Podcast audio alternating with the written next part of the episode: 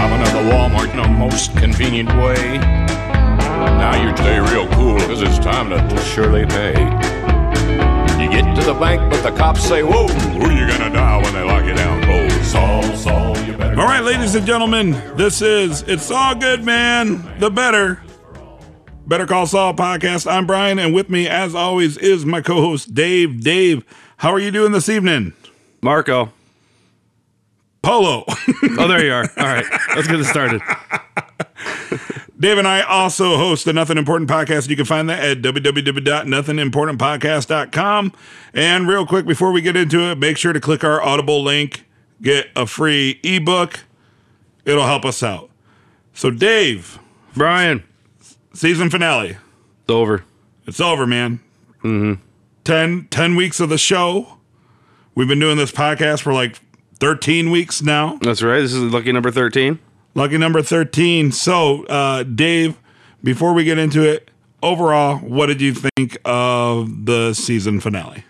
The season finale, I think it took me on a little roller coaster a little bit. Really? Yeah, I kept, I kept, I I didn't really know where it was going to end up. Hmm. Because at one point I thought it was going to be, oh, he's going to stay in Chicago, Yeah. and that's going to be the next season. Then I was like, oh, their law firm calls him, so maybe he'll screw that up. You know, he has to screw it up because he's not with them later. So I Mm-hmm. thought maybe that might be season two. But yeah, I wasn't really sure how it was going to wrap up. And uh, it turns out we were right about the name drop. Wrong. Turns out we were wrong about the name drop. We were wrong. You know, you know, um, to- now that now that I think about it, because we've actually watched it twice now, right? Yeah, we watched it twice. The encore. Um, I I guess we're like it was good, but I feel like it wasn't the best episode of the season, and like I really expected like a lot more fireworks. Yeah, that was it was kind of like I'm kind of have mixed feelings about it because it was cool and it does set it up nicely for next season. Mm-hmm. It ends it does end with that like he finally breaks and Right. becomes that criminal lawyer. But yeah, there was like it was a lot fewer scenes. The scenes were a lot longer. It was a lot more acting based, which is cool because that you know it did a pretty good job. Right. But it did just kind of feel like it, not a lot happened. Right, like I, I kept waiting for like a, some big explosive Yeah. moment, and then it, it just kind of it, it never came. So it, it's a good episode, but I, I don't feel that it was like the best episode of the season. Yeah, it was almost like more more character development and, and like more of why people are the way they are. Mm-hmm. You know, Mike had that one little snippet where he takes another job, so that's going to come up later. This is the, this is the first time uh, from the season that we started that I feel like it, it kind of like regressed because like last week's episode was awesome. Yeah, there was a lot going on, and like the big reveal about Chuck being the bad guy. Right, I was like, "Holy shit!" Like, if this is this awesome and it's built up to this, like the finale, because typically like season finales, they because they, already got a season two, so it's not like Right, It's not like they're potentially the story could have ended here. right, and it, it it felt like they were leaving it to where they they could have ended the season here, ended the mhm. whole story here, and still made it work. But maybe it's just like maybe that Marco's death is what obviously was the the straw that broke the champ, camel's back mm-hmm. with Jimmy and his do the right thing. Right. I think they just might kind of failed at it. Yeah. It, I didn't really feel hurt when Marco died. Yeah. It, you know. it was like almost like a. Uh, I guess overall, before we get into the actual episode, I almost felt like it could have been like the first episode of the second season, Yeah. as opposed to the season finale of the first season. Right, but the fact that he ends it, you know, with the "No, it's never gonna happen again, and that's Yeah. you know, fuck this, I'm gonna go make money. Like I get it, but yeah, I just kind of feel like it didn't have the effect they were looking for on me, probably.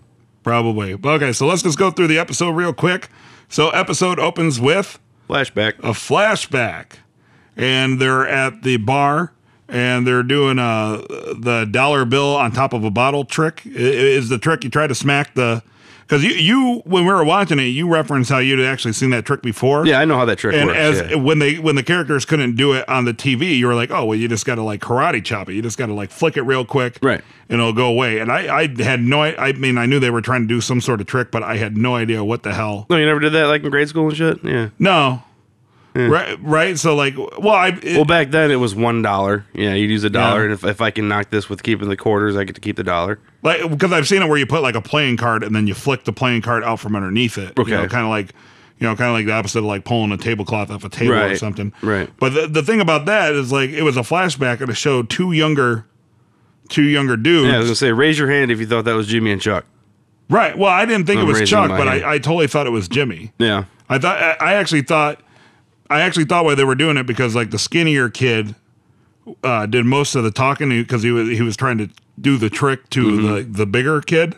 right. So I actually thought that was like Jimmy doing his first This scam. first scam. Yeah, Okay. and I was like, oh, okay, well that's man because we talked about time jumps before. Like I was like, wow, like they're going way the hell. Way, back, uh, way back way the hell back.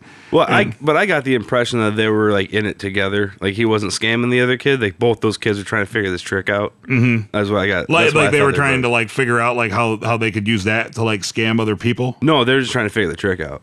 Gotcha. Like like somebody else was the one in charge of the trick, and those two were the marks together. That's how I thought it was going down. That's why I thought it was Jimmy and Chuck, just being kids. And then Jimmy says, "This is how you scam people." You know, yeah. kind of planted the seed in Jimmy's head about slipping Jimmy.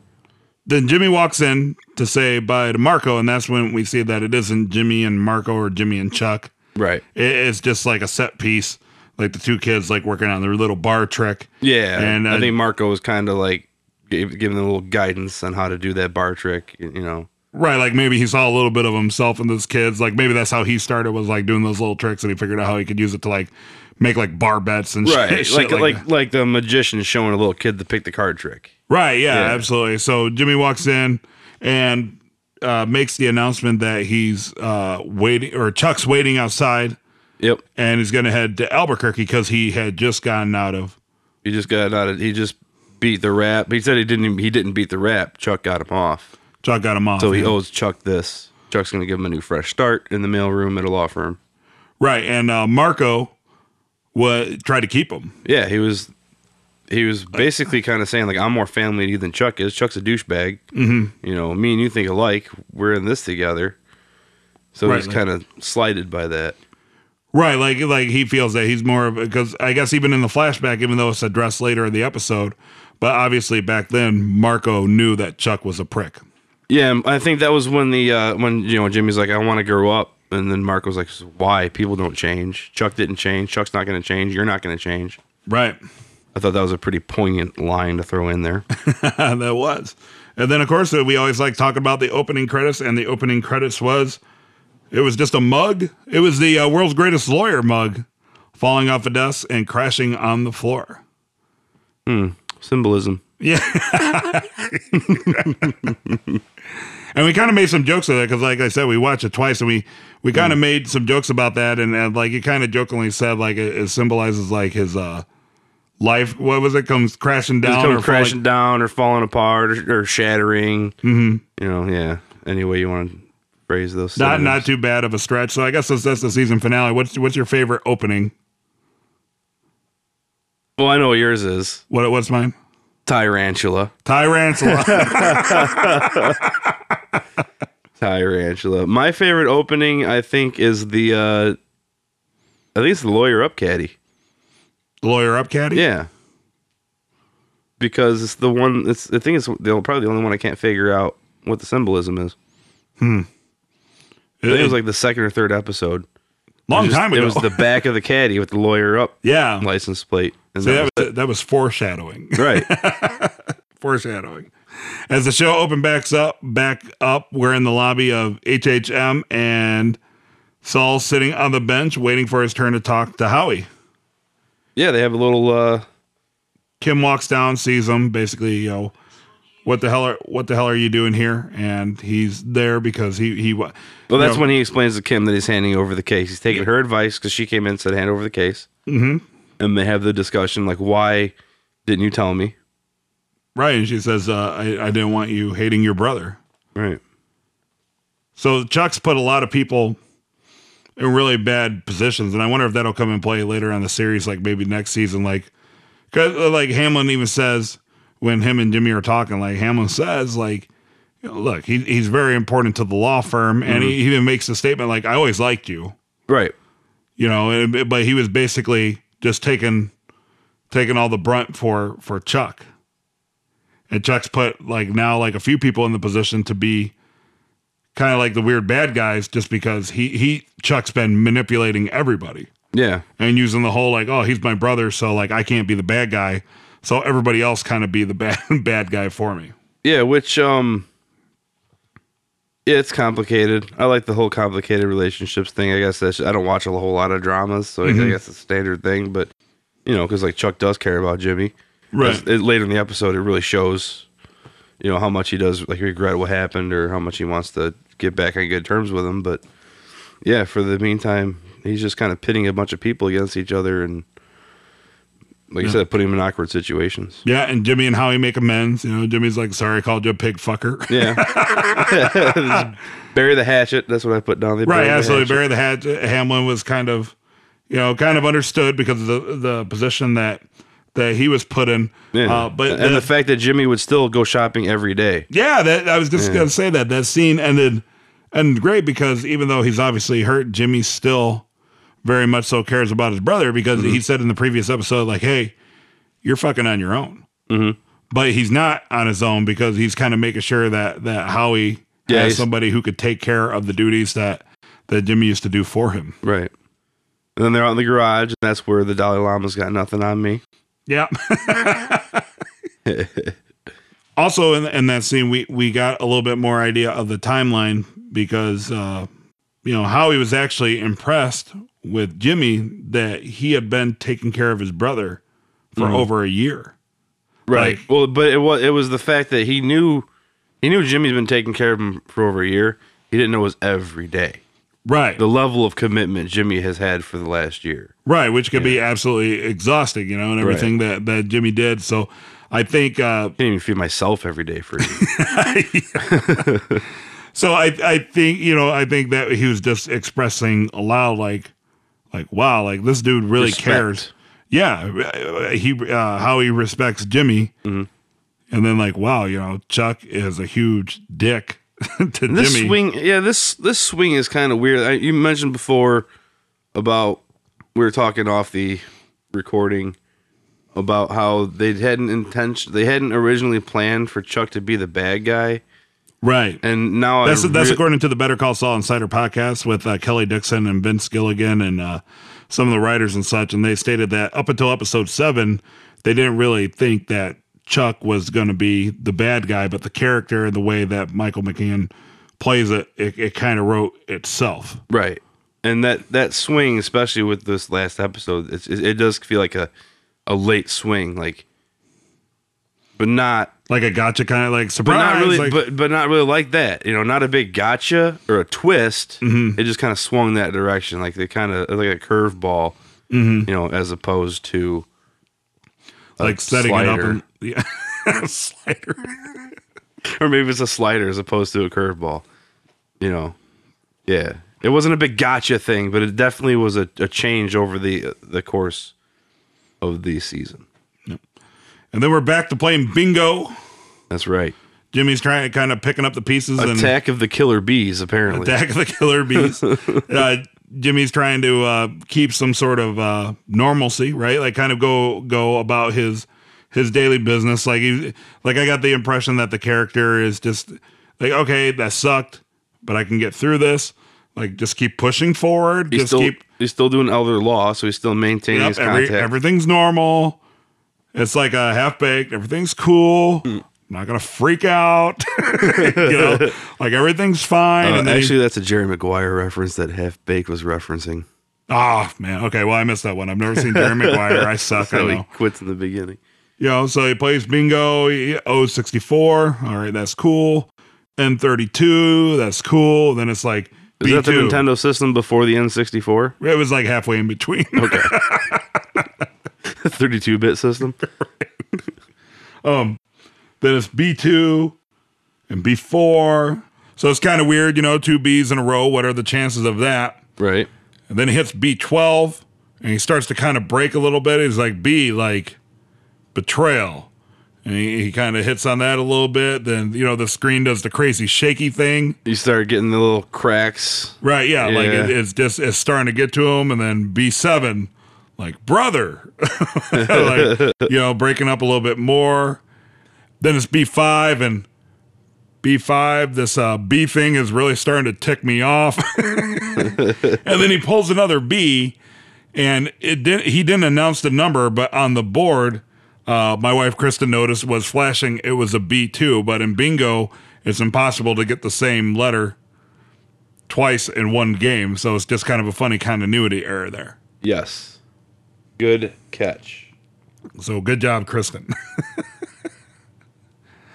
but the repetitive beats, I was trying to think of something, uh, maybe somebody a little bit deeper than I, or maybe Dave, you have something on why why the bees set them off, or maybe it was just like the obnoxious repetition of the same number. Like, what are the fucking chances? Like, seriously, like we can't move past this. Yeah, I think it's just kind of being stuck on something and the fact that he, he just wants a different letter and it's just not happening. Right. So like his frustration's starting to get the best of him. Like, Right. Like he's annoyed and kind of getting frustrated, same thing over and over and over. And then as he gets more and more upset about that, that's when he goes off on, on the story about what a Chicago sunroof is. We finally get our confirmation.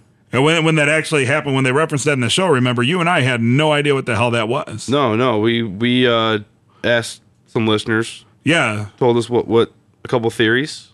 Right. They, they sent us a couple definitions from like Urban Dictionary and stuff. And, and, it, and one of them was, is that, well, the, the two main ones that we had was one, uh, you place your dick on the head of an opposing team's fan, Chicago sunroof. Chicago sunroof. And the other one was, is, uh, like where yuppies park their car and you piss through the window or sunroof of their car. And then that's a Chicago sunroof. As our generation is apt to do, Indeed. bars. But you, you called it I c- yeah. differently. I was I was I was yelling Dookie. Right. You went straight for Yeah. the shit joke. Everybody else in the room was like, "No, it's piss. He's pissing in it." And I was like, "No, he, he shat. He shattered it, and it He turns shat. out that He shat in it." and apparently, he had an audience. I also think he was getting frustrated with all the bees because he wanted to get it the fuck over with, and since it just kept being like, Oh yeah, because you're not like gonna get. nobody was winning, and then it was like constant, constant. oh yeah, Like there wasn't anything else on the board, so like the chances of somebody winning on all bees is like slim to none as it is. Right. So I think he was just also getting frustrated that it was like all on one line and like that nobody was fucking winning, and he was like, "Doesn't anybody winning? Like nobody's winning. Nobody has the bingo." Like he was just getting annoyed that nobody had won. oh look at that. Also, I just came up with this theory out of my own, totally out of the blue, Mm-hmm. about how he was probably getting frustrated because nobody was winning the game, and he just wanted the game to get over with, Mm-hmm. and just he was just just stuck because his whole life is just stuck. He's always just spinning his wheels. He's not going anywhere, and that game is a metaphor for his life. You know what, Dave? That's very insightful. I know. I totally just I, I thought of that all on my own. I did not steal that from your wife. I'm The same excuse I used uh, in court last week. so going back to the Chicago sunroof. We were kind of we were laughing because we are like, oh, Dave was right. It he shat through the sunroof, but Give him a then little soft serve. a little soft serve, right? but then we found out a lot about Jimmy McGill. Yeah. Um.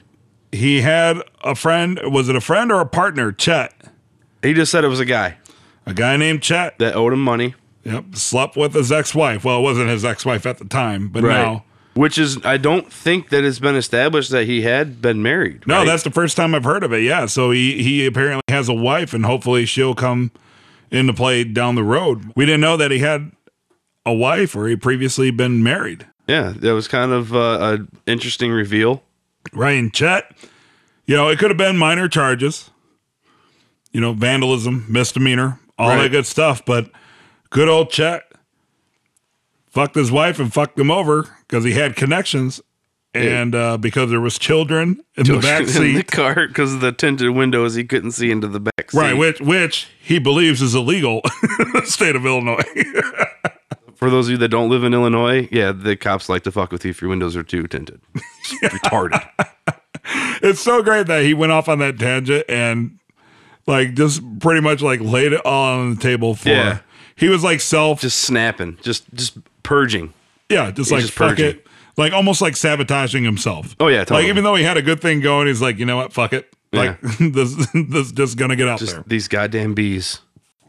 Bees just won't go away. Maybe in a way he felt that his elderly clientele were the only people he could vent to. Well, yeah, they won't remember anyway. And so as a consolation as a consolation prize for listening to him, he's just like, Well, you know what? Fuck it. Kitty cat notebooks for everybody. yeah, he's, this game's not gonna end. I'm gonna end it. yeah. Mic Take- drop. yeah, he just uh, Jimmy out, and then more feedback. We get it. It's a microphone. Sound guy talking.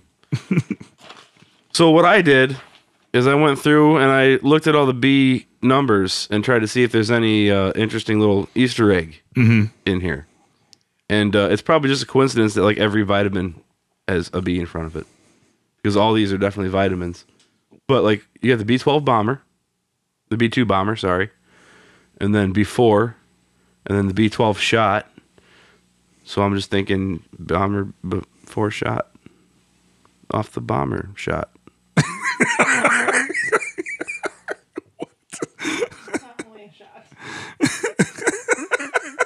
So then we're in Chicago. Jimmy shows up in Chicago and he orders a couple old styles.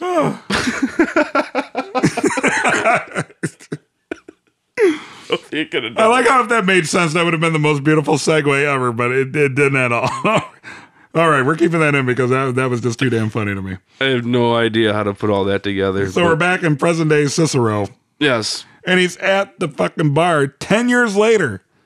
He's been in Albuquerque 10 years. Yeah, 10 years. We were, I don't know if we ever officially discussed it, but I know we were both wondering exactly how long has Jimmy been in Albuquerque?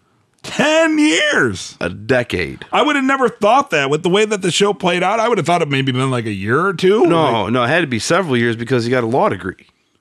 that's right. But I was thinking three or 4 Mm-hmm. You know? 10 years. 10. Never came. Well, and then we learned something else that their mother passed away three years previous to the scene. Right. He never came back. He never even called up old Marco, Nope, nope. He kind of, uh, which says a lot for Jimmy's character because he he was making good on his word. He was going to work in the mailroom with his brother, he was on the straight and narrow. straight and narrow, not going to screw stuff up. If he calls Marco, he's gonna you know he's gonna start fucking shit He's up. He's going to slip back into his old ways. Exactly. Heyo. Nice. Heyo. Very nice. Very nice. But, uh, yeah, I thought that was interesting. And I don't think we've heard a peep about his mother either. No, or no other family. We've learned a lot about Jimmy McGill in this episode. So I guess it wasn't such a bad episode after all. I mean, it was deep, but it just wasn't what. I, it's just not how I saw. Yeah, like, like, a this season stuff finale that- going down. Yeah, it's it's it is weird. Like why all of this character development going into the second season right. at the end of the first season when we're gonna have to wait. I guess that's part of the you know making us wait. Oh, just kidding. Cut that out. I'm gonna cut everything except for the part where you said just kidding. Cut that out. But as he reconnects with as he reconnects with Marco, And they decide they're gonna start scamming people again, and they start with the uh, Kennedy coin, the Kennedy coin. which I'm not gonna lie, I went and looked it up, Yeah. What'd you find? and he faces left just like every other coin. Yeah. So like it pretty much just relied on the gullibility of whatever the mark is to believe that there's some big difference. Exactly. It was a pretty elaborate, good story. I mean, it was a really good, Yeah. elaborate story. But if And- I'm if I'm the guy at the bar from across the way, uh, I'm not gonna do what that guy did. You know, I'm gonna be like, let that guy talk because he's probably full of shit. Yeah. Because I don't know, and we didn't have cell phones back then to look up that kind of information like I just did. Right. And he, he picked up the old uh, the old school landline and you could hear like the operator. you Yeah, know, that was like, pretty awesome. like it, yeah. Yeah, If you'd like to make a call, please hang up and dial again. not that clever of a joke, but in context, I thought it was pretty well done. Well, it's probably not that clever of a joke if you're under like 20 years old and watching the show, but No. I mean it's that joke's been done in several shows Ah, with the fake line. Then like as they hang it up, you can hear a dial tone or something. Gotcha. And we talked before about the relapse, right? Like I, I brought up that like Chuck will probably relapse back into his his ways with the electromagnetic, whatever the hell that is. Yes. But this is where Jimmy McGill kind of relapses back into slipping Jimmy, and then they have Yep. this crazy montage of all these scams that they're pulling, like the Nigerian prince and the the, the national Irish lottery tickets held up in customs. I did. I did. Uh, one one of the best ones I caught on too was um, Stradivarius. Like remember? Oh, I didn't catch that. Was that supposed to be a Stradivarius? Yeah, the violin. Yeah, that was actually a pretty common. I remember that uh, back in the day, that was a pretty common scam, especially in the early days of Craigslist and eBay and all that. It was a pretty common scam uh, where people would just claim that this violin that they have is a Stradivarius, which is, a, of course, is a really like value. Old classic. Yeah. Yeah, and mucho- people would fall for it and pay, you know, thousands of dollars, you know, and they'd be like, "No, I can't sell this. It's been in my family for generations or whatever the hell it is." And so I kind of chuckled at that a bit. Okay, I gotta throw this out there too. You noticed that the the cinematography behind that montage is reminiscent of other like a classic sequence with the mm-hmm. neon lights coming in from the background and stuff. So if any of our listeners know what that's from, it's actually actually going to be really hard to look up. It's it's been referenced in a ton of Yeah. shows. Like the only thing I can think of is like I know a Simpsons reference to it. I could probably look it up through. But if anybody knows what that is, like please let us know because we're Also- seriously curious about Right, that. there's been like four or five Simpson references to that. I know Futurama did a reference to it. Yeah. Like it seems like any show where they have somebody sulking and kind of walking down the street down Yeah, on it's their very luck. noir.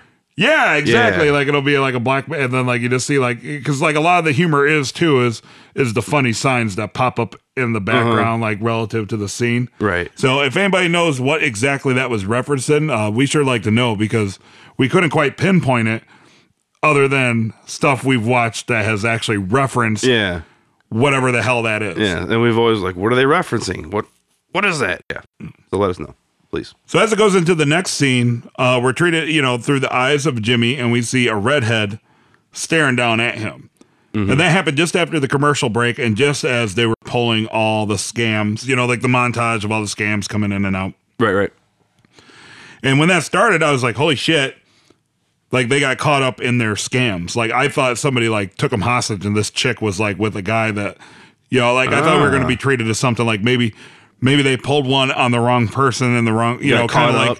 Yeah, kind of like at the, at the beginning, right? Like, remember, like he went to uh, Tuco's house Yeah. he kind of got caught up because like a scam went awry. I thought maybe a scam went awry, but no, it just turns up.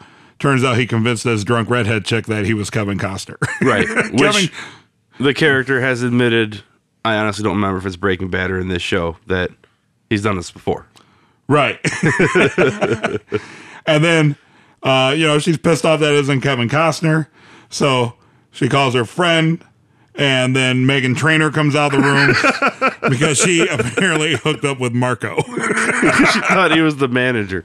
and what I loved about that is she, uh, the redhead was just like, "You're not Kevin Costner. You're not Kevin Costner." And uh, Jimmy is totally flippant about it. Yeah. He's like, "Oh, whatever. You want a mimosa? like, you know, if you if you know if you build it, you will come, or something like No, some he said, "If you build it, I will come." Yeah, if you build it, I will come.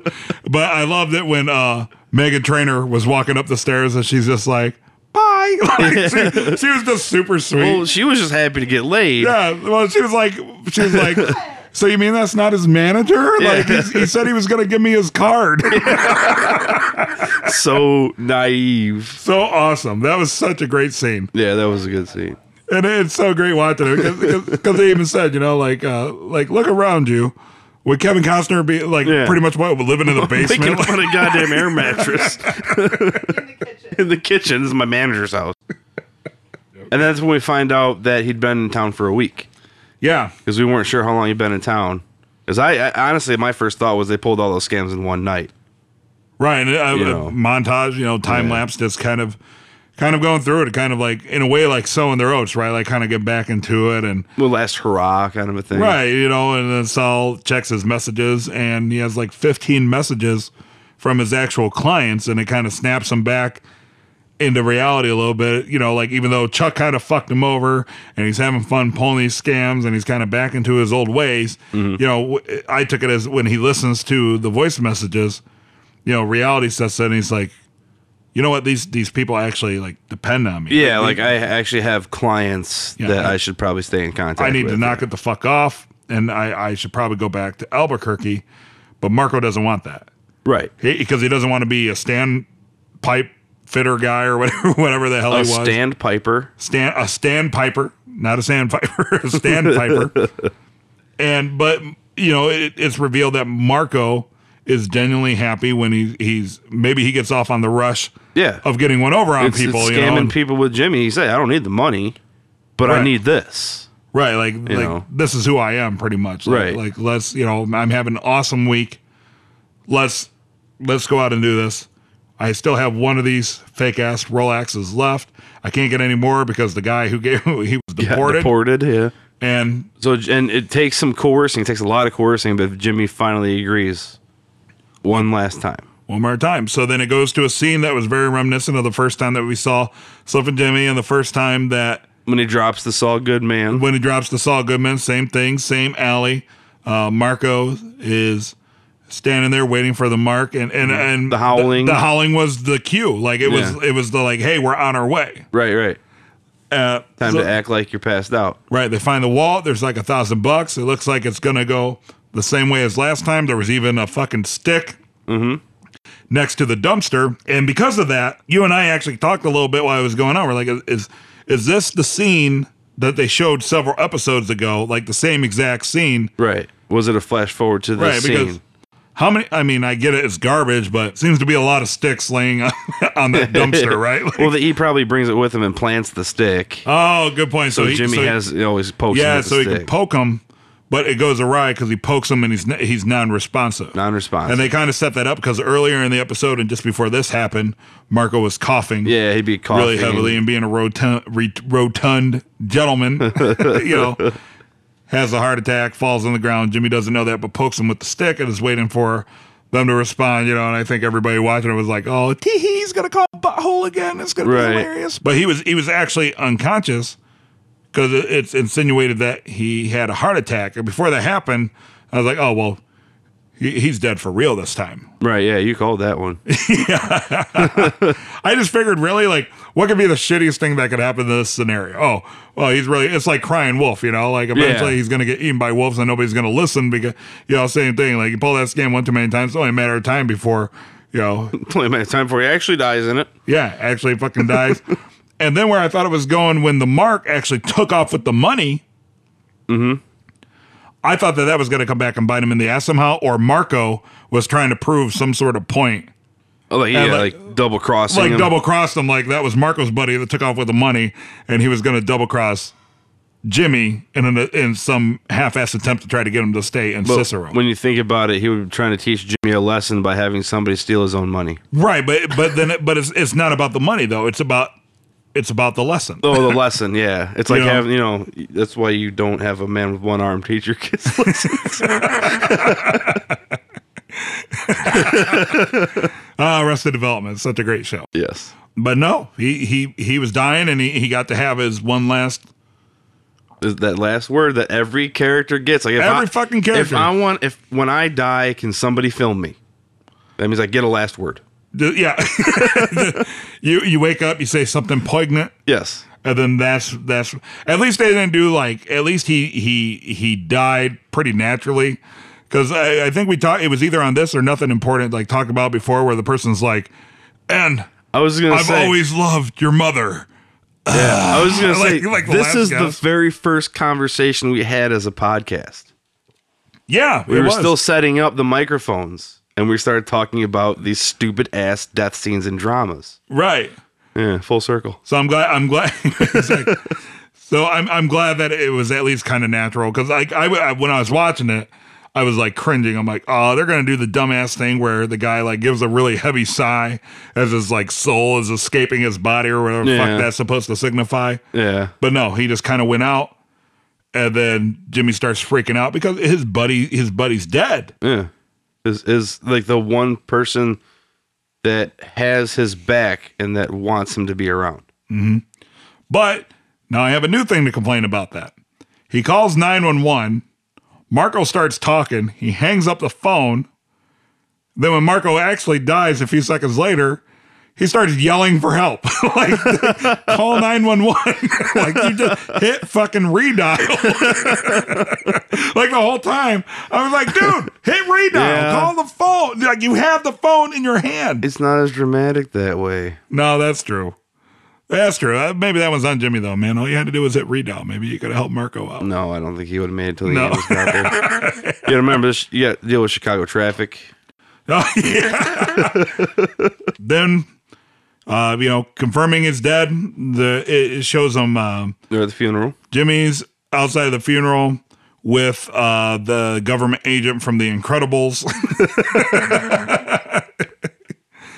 Mr. Incredible's liaison from Um, yeah, yeah, whatever it was. Like, yeah, that like, like getting too old for this, Bob. I can't keep covering for you. That looked exactly like that It did fucking look guy. like that guy. That's funny.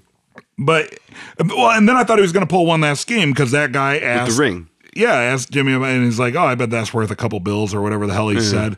And I, I thought, like for old time's sake, Jimmy McGill was going to try to scam that guy. Yeah, but then I thought that that ring was going to be because I even asked you. I was like, "Did Saul Goodman wear a ring?" Like that was kind of a a sign of things changing. Now he's got jewelry. Now he's got accessories. Right. know. Or maybe it's like a passing.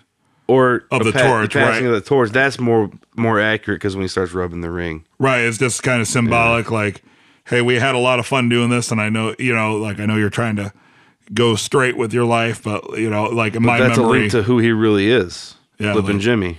Yeah, absolutely. Like here, here's the baton, and it just like a little pinky ring, which is all class, by the way. I don't care what anybody says. there is never an inappropriate time to wear a pinky ring as a man. Yeah, you ever. do not look like that. You have at least twelve underlings underneath you, or you run books.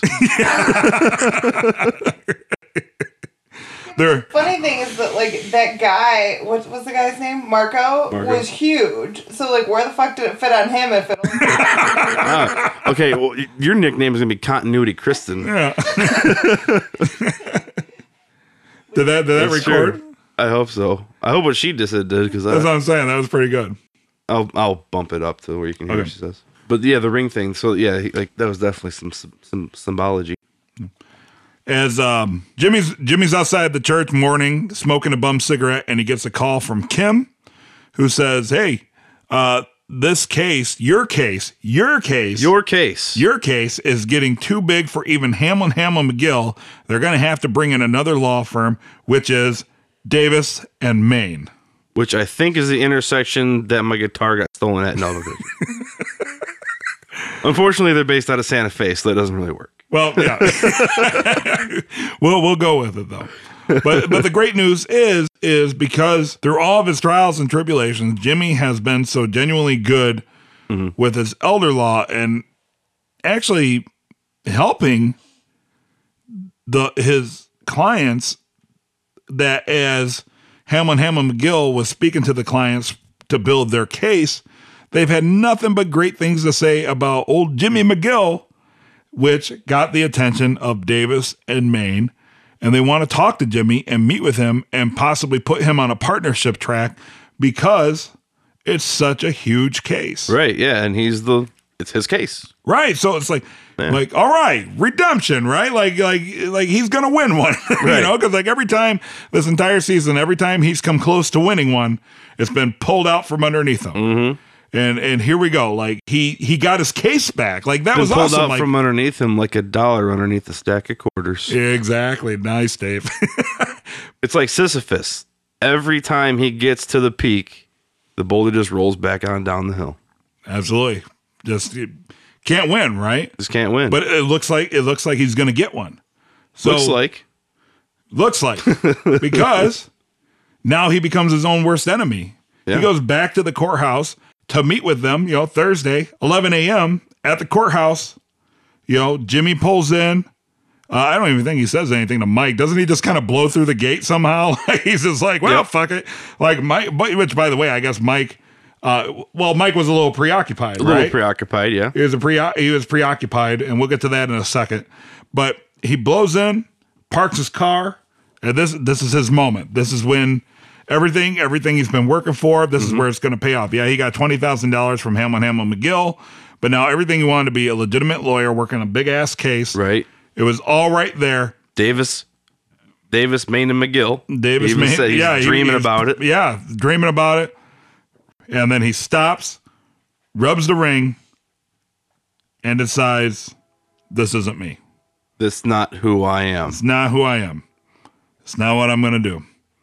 So he skips the meeting, gives up everything, everything that he worked for, gives it up, turns back, gets in a shitty little Nissan or whatever fucking car is, drives out With a head full of esteem. with a, with a head full of steam, drives out, talks to Mike, and pretty much says, "We had 1.6 million dollars, and We were set. we were set. Why the hell did we give that up?" Then Mike says, I believe it was you who said something about doing the right thing. Absolutely. And then Jimmy says that'll never happen again.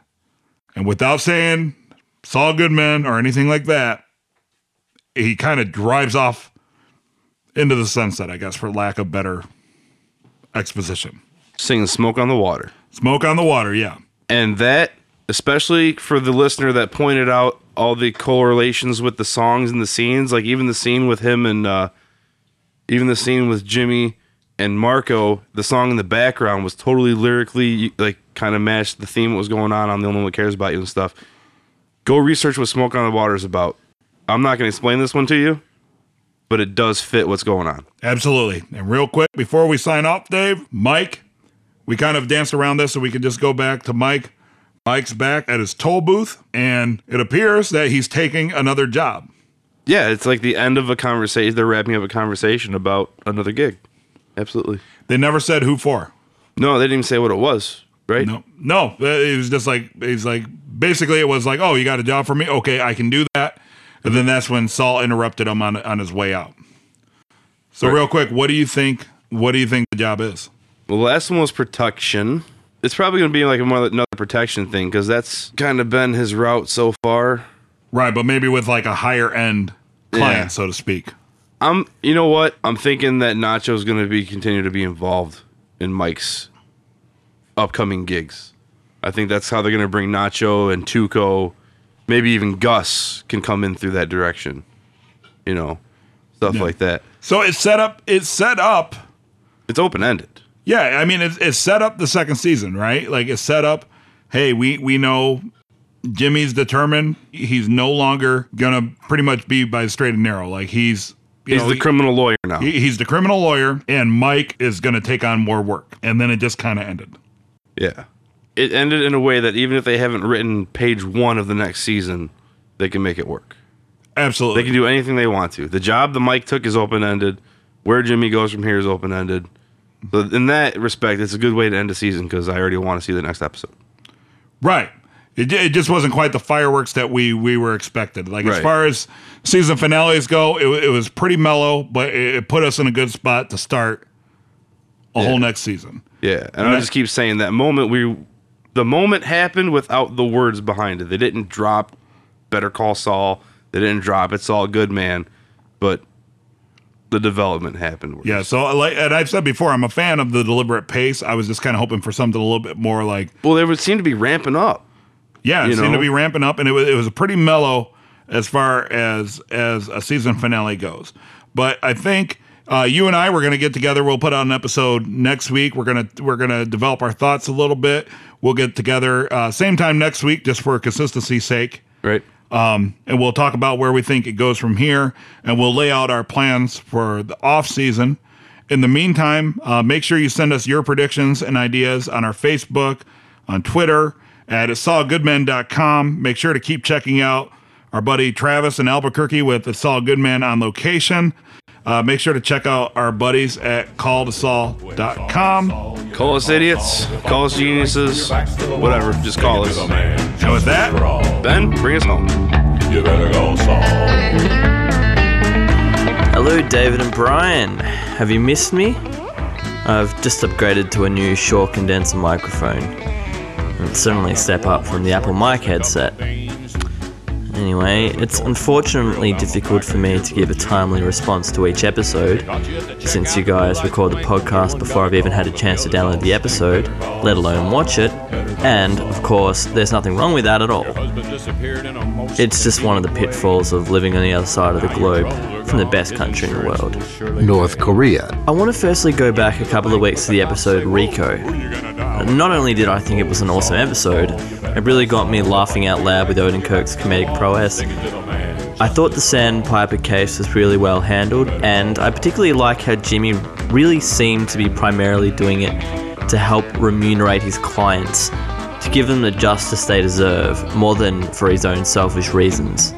I feel this point was amplified when Jimmy allowed an elderly client to have her fee reduced, and when Chuck suggested $20 million, and Jimmy's face was one of horror. I don't really have any questions about this. I just wanted to say my thoughts on this particular episode. Regarding episode 9, entitled Pimento, I really like how well written the episode was. I didn't see the twist coming where Chuck had sabotaged Jimmy's career, although once it was revealed, I understood his motives more clearly. I'm really looking forward to the season finale and hearing your commentary on it. Alright, cheers guys, thanks.